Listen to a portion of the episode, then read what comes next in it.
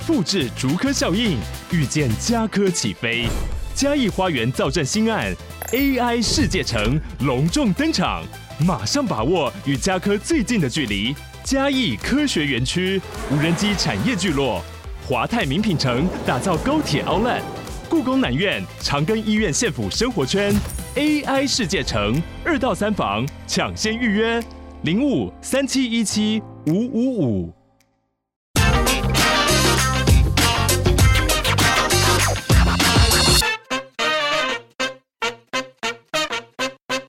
大家好，欢迎收听《听经济》，我是这集编辑室 On Air 主持人林安妮。今天我们要来聊聊护国神山台积电龙潭投资生变。我们今天邀请到《今日报》深度内容中心资深记者徐佩君，还有孙佳君一起来聊聊。欢迎！哎，大家好，我是徐佩君。大家好，我是孙家军。嗯，最近呢，这个台积电宣布放弃龙潭的这个龙科三期计划，可不可以先请佩君先来聊聊这个计划到底是在讲什么？为什么最近大家都这么关注？然后也不断有人说，哎，这个这个厂区其实就是为台积电量身定造，没想到他不去了。龙潭科学园区的三期扩建计划，这个是它的全名。对，那它这个是从去年国科会开始来规划，因为主要是因为那个呃。龙龙潭科学园区，它的一二期的用地几乎都已经用完了，已经据统计是已经用了百分之九十九点零六这么多。对，那北台湾的产业用地已经开始捉襟见肘，无法满足市场对半导体产业的生产需求，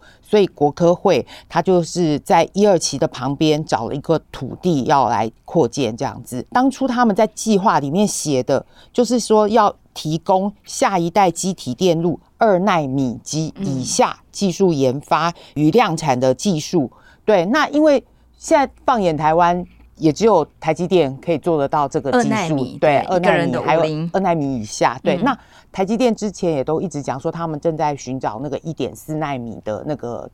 在台湾要要那个工厂，还有研发的基地，所以当国科会他们在提到这一个表明就是二纳米以下的时候，大家就很自然就是想说啊，这个基本上就是为了台积电量身定做的这样子，因为也只有台积电他们有资格可以进驻二纳米，对对对对。嗯、那这一个整个计划，它的占地是一百五十八点五九公顷，嗯、其中公有的土地只有百分之十二点二一，那私有的土地就百分之八十七点六一，几乎快要。九成都是私人的土地，所以如果就是在这个扩建的计划，它影响的人数可能就是当地的居民，大概据统计有三千多人。对，嗯、那所以整个计划，那政府它包含就是还有土地征收，然后还有整个新建的费用，就是预计政府是要花九百二十四亿元。嗯，对。那台积电他们就是说，如果一切顺利的话，台积电是在二零二六年是可以量产的。对，嗯、所以这个计划的。整个大概就是这样。那提出计划主办就是国科会，对，然后还有那个新竹科学管理园区，嗯、然后桃园市政府最近被人家批得很厉害的那一个，就是他就是协办负责土地征收的这一块。嗯，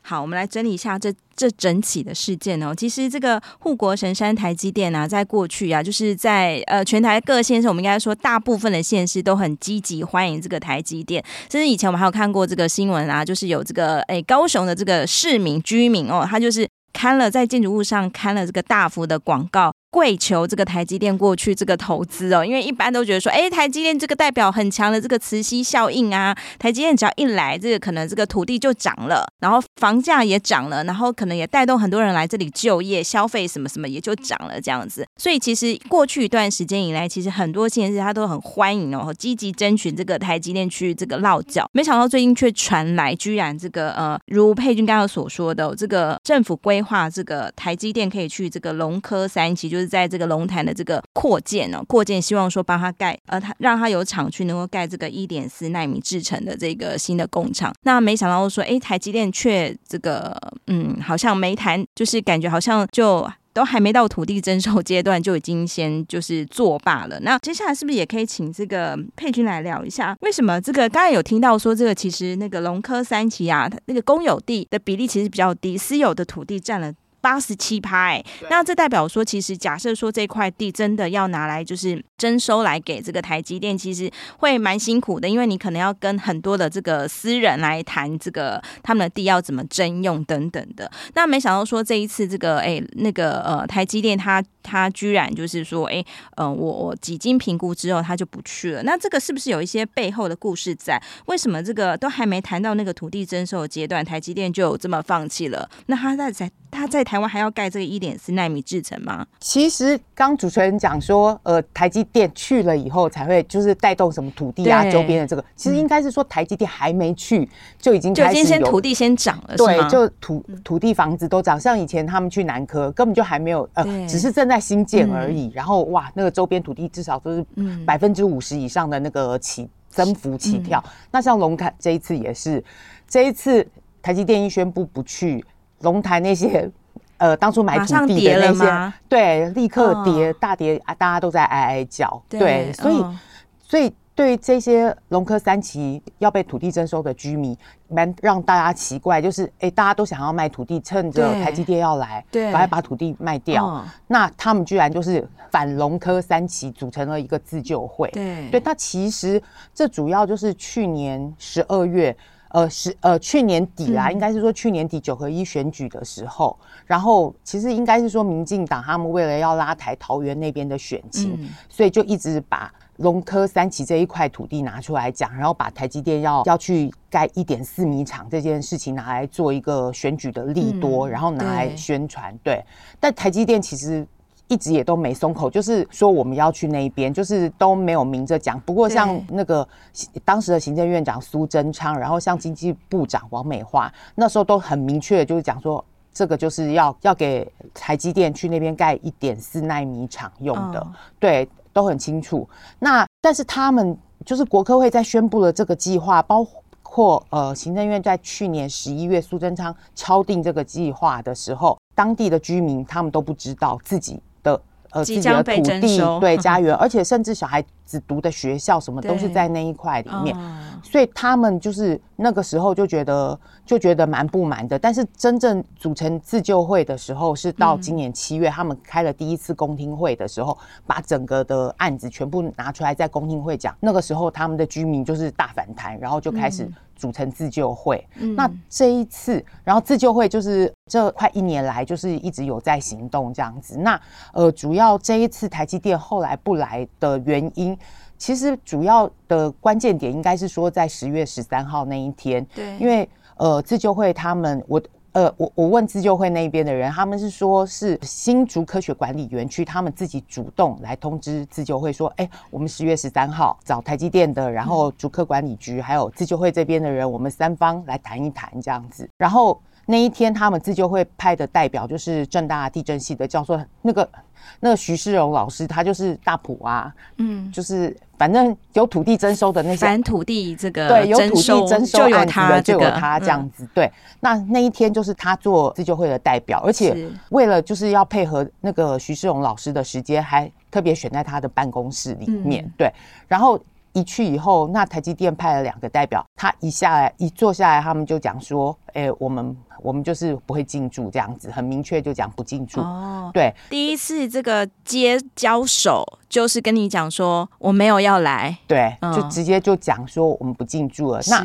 可是那个徐世荣老师就是还是跟他们谈了两个小时，那会上面就是就是直接跟他们讲说，直接就跟他们讲说为什么他们要反这个。呃，反征收，其实他们不是反你台积电，也不是说要反台湾的半导体产业，嗯、但他们就是觉得说这个土地是人民的，你们要征收这些土地，你所有的程序这些一定要符合法律、符合程序这样子。对，但是这个情况是说，在民众完全都不知道我自己要土地征收多少范围、征收多少面积，然后之后如果征收以后要怎么怎么。安排这些东西都没有讲的情况下，就已经敲定要征收。对，去年底就已经先被当成一个选举的利多操作，然后自己是被告知的，当地的居民反而是被告知，原来我是在可能在这个可能被征收的范围内。哦，难怪这个事前沟通可能没有做得很好，这样子。所以应该是说，嗯，应该是说完全没有沟通，完全没有沟通，所以当地的居民当然可能就就是会比较反弹这样子。对对。对，好，这一次其实在这个居民的抗争行动当中哦，也有一些蛮有趣的这个点哦。那也许我们可以来讨论看看呐、因为其实也不是说所有人说，哎，这个我我都不想把我的土地卖给这个租客，或是怎么样，就是说，其实还是有些人他是愿意接受这个土地征收的，但是当然也有一些人是反对的。那反对也有可能是说，哎，我事前没有被尊重到，你都没有先告诉我，那我也不晓得说你们这个程序会是怎么样，或者说你未来这个土地使用啊、新办过程会怎么样？可能很多人会觉得说，我都是在一个事后才知道，然后这个没有充分尊重到我，所以我反对。但其实这次也是有一个有一个声音去讲说，这个台积电其实不管他去这个日本修本的这个熊本啊，或者说他去美国的这个亚利桑那州，好像是说这个台积电要用的这个工厂土地，其实都是直接在当地买的，就是也没有透过这个政府谁来帮他做征收。那为什么在台湾就是要靠政府来帮他征收呢？为什么会有这样一个论点啊？嗯，因为这件事情我也有问那个许世荣老师。嗯对，他就讲说他们在那一天的呃跟台积电的的代表当面谈的过程，他也有质疑台积电，就是说你们在不管是在德国、在日本、在美国，嗯、你们要设厂，你们都是跟人家买土地，就是用自由市场的这一种买买买卖机制。嗯、为什么你在台湾就是要政府帮你征收好土地以后，嗯、然后你才你才呃来设厂这样子？对，但是我们台湾的这个。因为它就是在那个园区的旁边，所以通常像我们政府不管任何的呃，现在工业区啊，或者是科学园区，几乎都是靠政府先出来帮大家弄好土地，帮厂商都弄好土地之后，嗯、然后再再叫厂商厂商进驻。因为其实这个可能也涉及，就是说我们台湾长期产那个呃产业厂企业界常常都在叫五缺嘛，就是说缺土地、缺水、哦、缺电，嗯、对。那所以这个土地的事情，政府你一定要帮我瞧好啊，不然我就不来了，嗯、我就不投资，我要外移，嗯、这些东西可能就是对政府造成压力，所以他就是都会先先去啊，用政府的公权力的力量先去强制的土地征收之后，然后再。嗯再来给厂商，所以在台湾可能是一种真的好像，哎、欸，这我们要教政府服务的很好嘛，先把工业区啊、园区都准备好，水电都整好，然后等着厂商来进驻。可是也许国外比较没有这种产业园区的概念，是这样说吗？对，而且呃，国外他们的公可能因为他们的土地也比较，就是面积都比较大，对，所以他们的公有土地是比较多的，哦、所以他们就是可以直接直接直呃。所以他们公有土地比较多啊，所以他们是直接可以跟政府买的啦。对，对，他们是直接跟政府买，并不是像私人。在台湾可能这个腹地比较小一点，可能而且可能一征要征收那么大。大片土地就是会牵涉到这个私人的土地的这个利用运用的问题哦。对。那其实我觉得也蛮有趣的，是说哈，这个以前呢，很久很久以前，这个土征法还没有修改以前，其实那时候讲说，哎，我们是按照这个公告公告限制来征收。以前可能以前人真的是很有土地的人呢，就是在被征收的时候，他可能是以一个比较。低的行情啊，来被被征收，那顶多是这个公告限制再增加个几成，增加个四成，类似这样子来来做征收。但是其实现在土征法修改之后，其实都是按照市价。对，那按照市价，对这个一些拥有土地的人，他还是不愿意把土地卖给政府吗？对，哎、欸，其实像以前那个，就是按照那个公告限值来征收土地的时候，其实真的是大家都不愿意。像，呃，之前我们有跑过那个艾斯摩尔在林口林口那个从化区的那个从化区第一期的，嗯、他已经大概四十年了吧，一直拖拖拖拖到后来，最近因为那个市地呃可以用市价来来买，对，对，所以后来他们才现在那个征收土地才比较顺利的可以过。不过像在像在这一次的这个呃龙科三期的龙科三期的案例的话，它虽然是市是可以用市价来买，可是你市价的话，因为有一些是农地，你到底是要用现在农地的市价，还是说我未来园区的？对哦，到底是哪一个市价？你想的市价可能跟大家想的市价不太一样。对，所以民众他也会心里就是会觉得说，我现在用农地的市价卖给你。呃，被你征收卖给政府以后，对，对，那之后等到我变成农那个科学园区，呃，变成科学园区的一部分，土地就可以翻就翻翻手了。对，对，那我到底是要用哪一个市价？对，但是另外一个点，我会觉得比较我自己就是，比如说跑了呃，像大大埔苗栗的大埔的那个呃土地征收案，然后像桃园那个天然气的三阶案，嗯、其实我有一个蛮好奇的，就是说，其实这些就是。大家不愿意把土地给政府，不管你是市价或不是价，不是用市价，感觉好像都是客家人的土地，因为他们，他们、嗯、对我，我觉得他们是不是因为那种世代有土要什么子孙要保有它这样，对对对，或者要延续什么的，或者是说我的长辈的土地啊什么的，我要留着，甚至他祠堂可能盖在上面，你要我迁走，要我的命什么对之类的。所以像我看这几个，我们台湾近几次的一些呃比较重大的那个反反征收的，对，感觉好像都是客家人。对对，我就想说这个跟跟一些族群的那种。那种对土地的这个想法性格，对，也许有一些差别。对对对，是的，是的。其实牵涉到这种土地征收，有些人可能想说啊，我们就把它当成一个买卖，就是如果价格合理，是我喜欢的市价，也许可能可以。但有些人可能是因为情感的元素，比如说我我们家的祠堂就是在这里啊，我就是不想卖。那也许它就变成钉子户，也也 也也可能是这样子哦。那其实土地征收，其实它就是一个，因为政府就是要动用公权力去征收这个人民的土地哦。然后，所以它到底有没有办法讲得很符合这个公共利益啊？或者说这个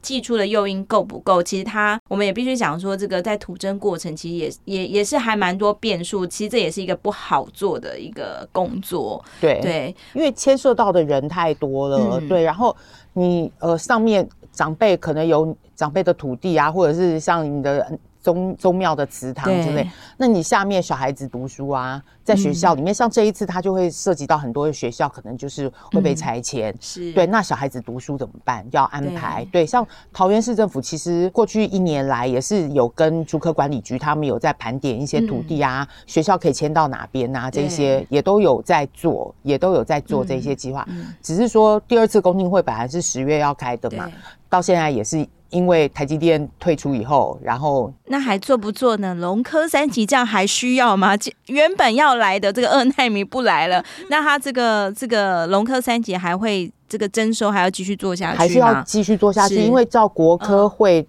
的说法是说还有其他的厂商要进驻，但是自救会这边说，当初你不是就是说二纳米以下吗？对，写的这么清楚，那二纳米以下就不来了，到底还有什么厂商？到底谁还可以做二纳米？对，他们要去问国科会，国科会就说这是商业机密，不能说。是那。桃园市政府现在的态度也还是就是要配合他们，只要你们要继续盖这个龙科三期的扩建案的话，他们就是还是要配合来征收土地。可能很多这个县市政府，他们可能心里想说，哎、欸，这个产业的发展对县市来讲还是重要的。那虽然可能这个台积电暂时没有打算把这个一点四奈米厂盖在这个龙潭的话，那可能也许就当地。的发展还是要继续嘛，所以可能在桃园市政府的立场，他可能觉得说，哎、欸，这个可能这个基于产业的需求，他还是要继续推动这个扩建案这样子。对，那这个可能国科会他们的想法也也是也是如此吼。好，那接下来呢就很好奇啊，如果说这个台积电它不去龙潭了，那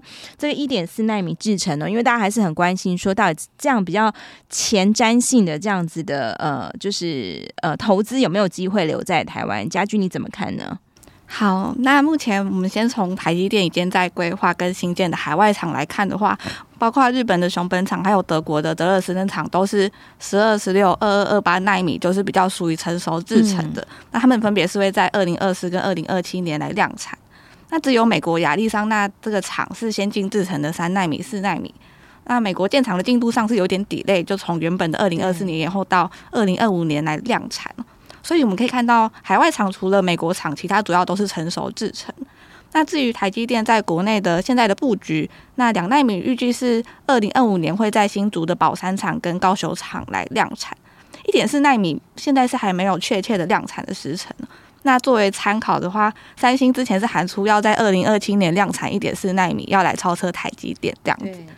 所以刚针对刚刚问的说，呃，一点四纳米制程被留在台湾？那从目前台积电去海外制设厂都是以成熟制程为主，而且下一阶段的两纳米的计划也都是在国内来看，而且那个一点四纳米可能至少会在二零二七年左右，就是离现在还有呃三四年，就是变数还蛮多的。对，那还有我问的一些专家也都认为说，像是呃中科啊、南科、高雄这些厂区，应该也都还有可以调整的空间。所以意思是说，虽然这个台积电它可能暂时想说这个自救会抗争的这个还蛮蛮惊吓他们高层的那个，可能可以暂时没有要去龙潭，但是也许它的其他厂区做调整，还是有机会容纳这个一点四纳米制程，是这样说吗？对对对，还有在录音的今天，嗯、就是十月二十四号，我们从新闻报道就可以看到说，行政院今天有预计要邀请，包括像是经济部、国科会、内政部这些单位来针对台积电先进制程用地来召开协调会，去盘点说每个部会手上有的有哪些用地啊。那目前我们可以看到，针对科学园区的开发，就可以看到，在未来十年，除了这次事件的桃园的龙科三期啊，其他包括还有像是竹科三期、南科三期、中科二期、铜锣科学园区、嘉义科学园区，还有高雄的桥科、杜科，还有平科，这些也都还在开发。嗯、所以我们说，可以说应该还有蛮多的选项的、啊。嗯，对，了解。哇，这样听起来，其实台湾未来几年还是把这。半导体当做是一个很重要的这个核心产业哦。其实这几年呢、啊，因为这个美洲贸易战的关系啊，然后特别有这个地缘政治的因素，我们特这几年就是屡屡在讲这个关键字的时候，一定都要提到这个地缘政治啊。嗯、那像那个台积电创办人张忠谋，他其实也去讲啊，讲几年前就在讲说啊，这个在地缘政治底下，这个台积电掌有这种独步全球的这种呃先进的半导体。体技术一定是会会是大家兵家哎兵家必争嘛？就意思是说，大家都要来争取这个半导体。的厂区去他那里投资，果不其然，这几年看起来这个轨迹好像也正如张忠谋所说的，嗯、像比如说美国呢，拜登还有这个晶片法案的这个签署通过之后，积极要求这个半导体业者一定要到这个美国去投资。那像日本的熊本，日本啊，日本其实他自己除了也有启动这个半导体，他可能有好长一段时间他是没有在做这个半导体的制造，他可能自己擅长做材料设备等等的。那可能美国有一段时间也没有在做这个。晶片的制造，但他擅长做的是这个晶片的设计。那没想到现在大家都要做这个晶片的制造，就担心说，哎，这个台海一有事，那个可以装到那个，比如说呃电动车里面的，或者说军机里面的那个核心的那个晶片，突然就不能用，或者甚至 Apple 里面的手机可能就是会断掉。对，没有办法供应这样子，所以大家突然觉得说，哎，我一定要在我家的院子里面来盖这个晶片厂哦。那也想问一下家军哦，就是说这几年，就是其实美国一直在争取台积电过去投资，那熊本呢也要这个台积电去他那里做什么有案外包啊。然后所以其实大家都在讲说，这个哎，台积电以后变变成哎美积电啊、日积电啊等等的 感觉这。一一下子，这个大家都在盖这个这个晶圆厂，这个这这样是一个对的事情吗？从这个产业的趋势来讲，大家都在盖，这会有什么影响呢？就是在有案外包，就是拉拢关系比较良好，然后理念价值也比较接近的国家来当生产制造的盟友，这种事情是越来越常见的。对，那不过也不止美国那边，就是中国也是面对了很多美国的禁令，那他们也去找在本土之外的生产的基地，就是所谓的中国加一。嗯、所以在美国那那一派，或者说中国这边，就各自都往更多的国家去找他们的队友，或者去那边布局，这样子，嗯、就是可以说是影响了整个国际上半导体跟电子产业版图的这个变动，这样子。嗯，难怪这个张忠谋之前也会讲说，哎，这个自由贸易意思，嗯、因为以前我们都讲说，这个基于这个经济学上的这比较贸易、比较利益原则，应该是说你擅长什么就做什么。现在不管你擅不擅 擅长，大家基于这个地缘政治的考量，大家都要来做晶片。那其实看日本的那个动作也都还蛮积极的，日本好像是在北海道是吗？嗯，就是要做他的这个国家队，好像邀集了很多公司来。不晓得说日本这个进展，它的企图心是表现在哪里啊？对我们。一般大家对日本半导体印象可能就是材料还有设备比较强嘛，然后一九八零年代曾经是半导体制造的大国，不过在美国打压下就日渐衰弱，被台湾跟韩国其他国家这样超过去。不过在最近这几年来，日本就是有开始展现出要让他们半导体产业重返荣耀这样子的企图心，包括像是呃日本经济产业省在二零二一年就有公布了一个半导体跟数位产业的战略，就是要确保在地的制造基地，还有开发新一代的技术。那就刚刚也有提到说，那个在北海道的那一个就是呃 Rapidus，就是也有人说它是日本的半导体国家队，嗯，那它是由 Toyota、Sony 在内的七家日本企业一起来成立。那也有和一些欧美的厂商，像是 IBM 来合作。那日本的官方目前也已经补助了三千三百亿的日元，就是目标要在二零二五年去试产那个两奈米的晶片。对。那我们刚刚应该有提到说，台积电是在二零二五年要量产两奈米。对。那三星也是二零二七，二零二七讲错，二零二七，三星也是二零二七哦。他们要提早两年去弯道超车台积电，大家都想要 超车台积电，真的这么容易吗？就我们可以持续来关注这样子。对，哇，这个感觉哈，虽然说大家都是这个有案外包，感觉好像就是同样同一阵营，嗯、但其实也是有这个这个叫什么暗自较劲，对，暗自较劲，或是这个 叫往内互打，所以其实这个竞争是非常激烈。嗯、但是其实最近张忠谋也讲了一段话，让人也有一点点这个担心哦。前不久，这个张忠谋有说，台湾可能二三十年后可能会失去这个半导体的制造优势。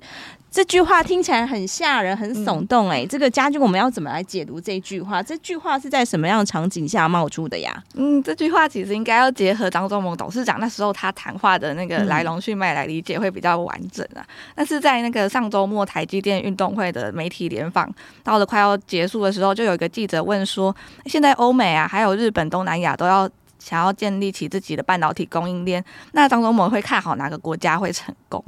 张忠谋就回答说：“呃，日本比较理想啊，尤其九州的土地跟水电比较充裕，而且日本的工作文化也很好。嗯、那新加坡也是很理想啊，但是资源并不多。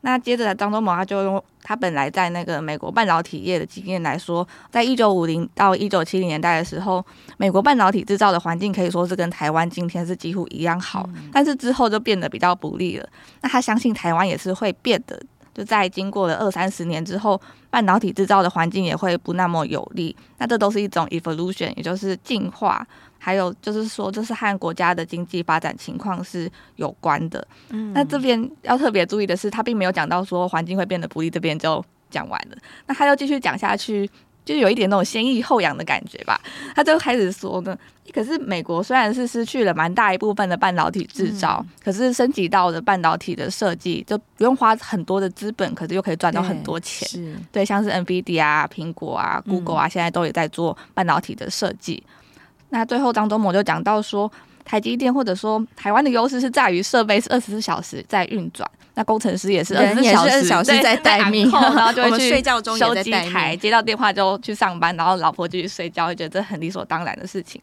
不过张忠谋就说他相信二三十年后会变得不一样。对，那到了那个时候又会是谁在做这件二十四小时待命的事情呢？或许是印度吗？或是越南？或是印尼呢？Who knows？这样子，就是最后。他是有点留下一个悬念吗？或者有点玩味的这种感觉吧。哦、就是说，当中我其实他也没有一个答案，嗯、就留待大家自由去想象这样。对，其实大概从这一段话，大家可以可以想象，其实半导做我们要做这个半导体的晶圆制造，其实是很辛苦的。嗯、他比如说，他需要一个场很大的一个场地，然后可能需要很多的这个水电，还有可能需要很多的员工，比如说这个工程师，然后可能需要哎一直。一直都在待命当中，这样子哦，就是我我记得以前呢，这个诶，因为我的弟弟他也曾经是这个半导体的员工的工程师，他后来后来转职当公务员，然后这。有一个转职的原因，是因为说哇，这个居然晚上，因为他那时候可能是类似什么坐三休几，类似这样子的。嗯、然后，但是在晚上呢，你回家休息的时候，你还是要 on call 这样子，人家随时可能公司打给你的时候，你可能就要去处理一下或者什么的。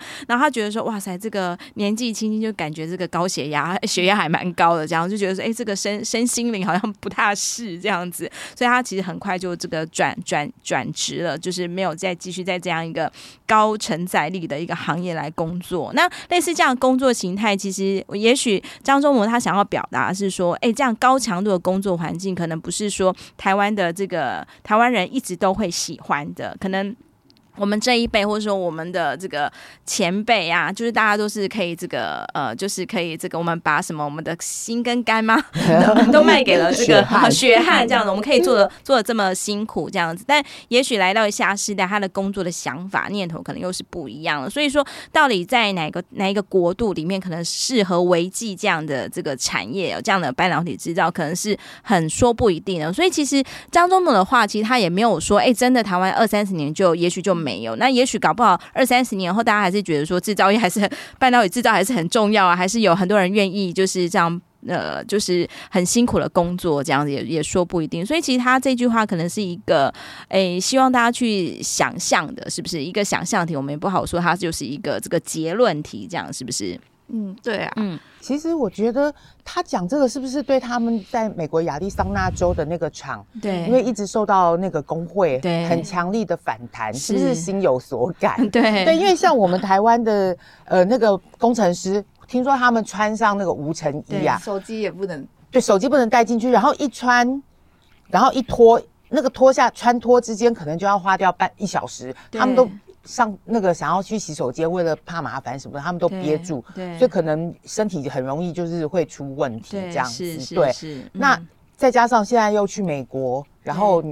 人家的工会那么强，所以其实现在有很多一些专家，他们觉得日本很。就是会看好日本，就是因为他工作文化跟这一套比较像，还是说我们也施法日本的工作精神？然后他们好像长期以来也都没有什么工会的力量，对，像欧美国家的这种工会就很强。但日本好像就没有这种问题。对，的确在最近一些采访场合有听到这个追随这个台积电去美国设厂的这个厂商都会去讲说，哎，在美国这个要真的要花很多时间去处理这个工会人权的问题哦。比如说他们真的很在意这个员工要什么身心灵工作的平衡啊等等的。那这可能在台湾的话，就是可能过去比较没有这么可能，当然也有像要做 ESG，可能很多公司开始重视了啊。但是其实还是在长期可能一种工作职场的文化比较不一。一样，所以说可能在台湾这个很多人就是哎愿意接受这样辛苦又有挑战性的工作，那也许在美国不是这样，在日本是这样，那也许。在东南亚会不会是这样子呢？也会是很多这个呃半导半导体大厂他去选择这个设厂的这个原因考量之一哟、哦。好的，今天我们很谢谢佩君还有家军来节目当中跟我们分享。对于刚刚讨论的内容，如果有兴趣，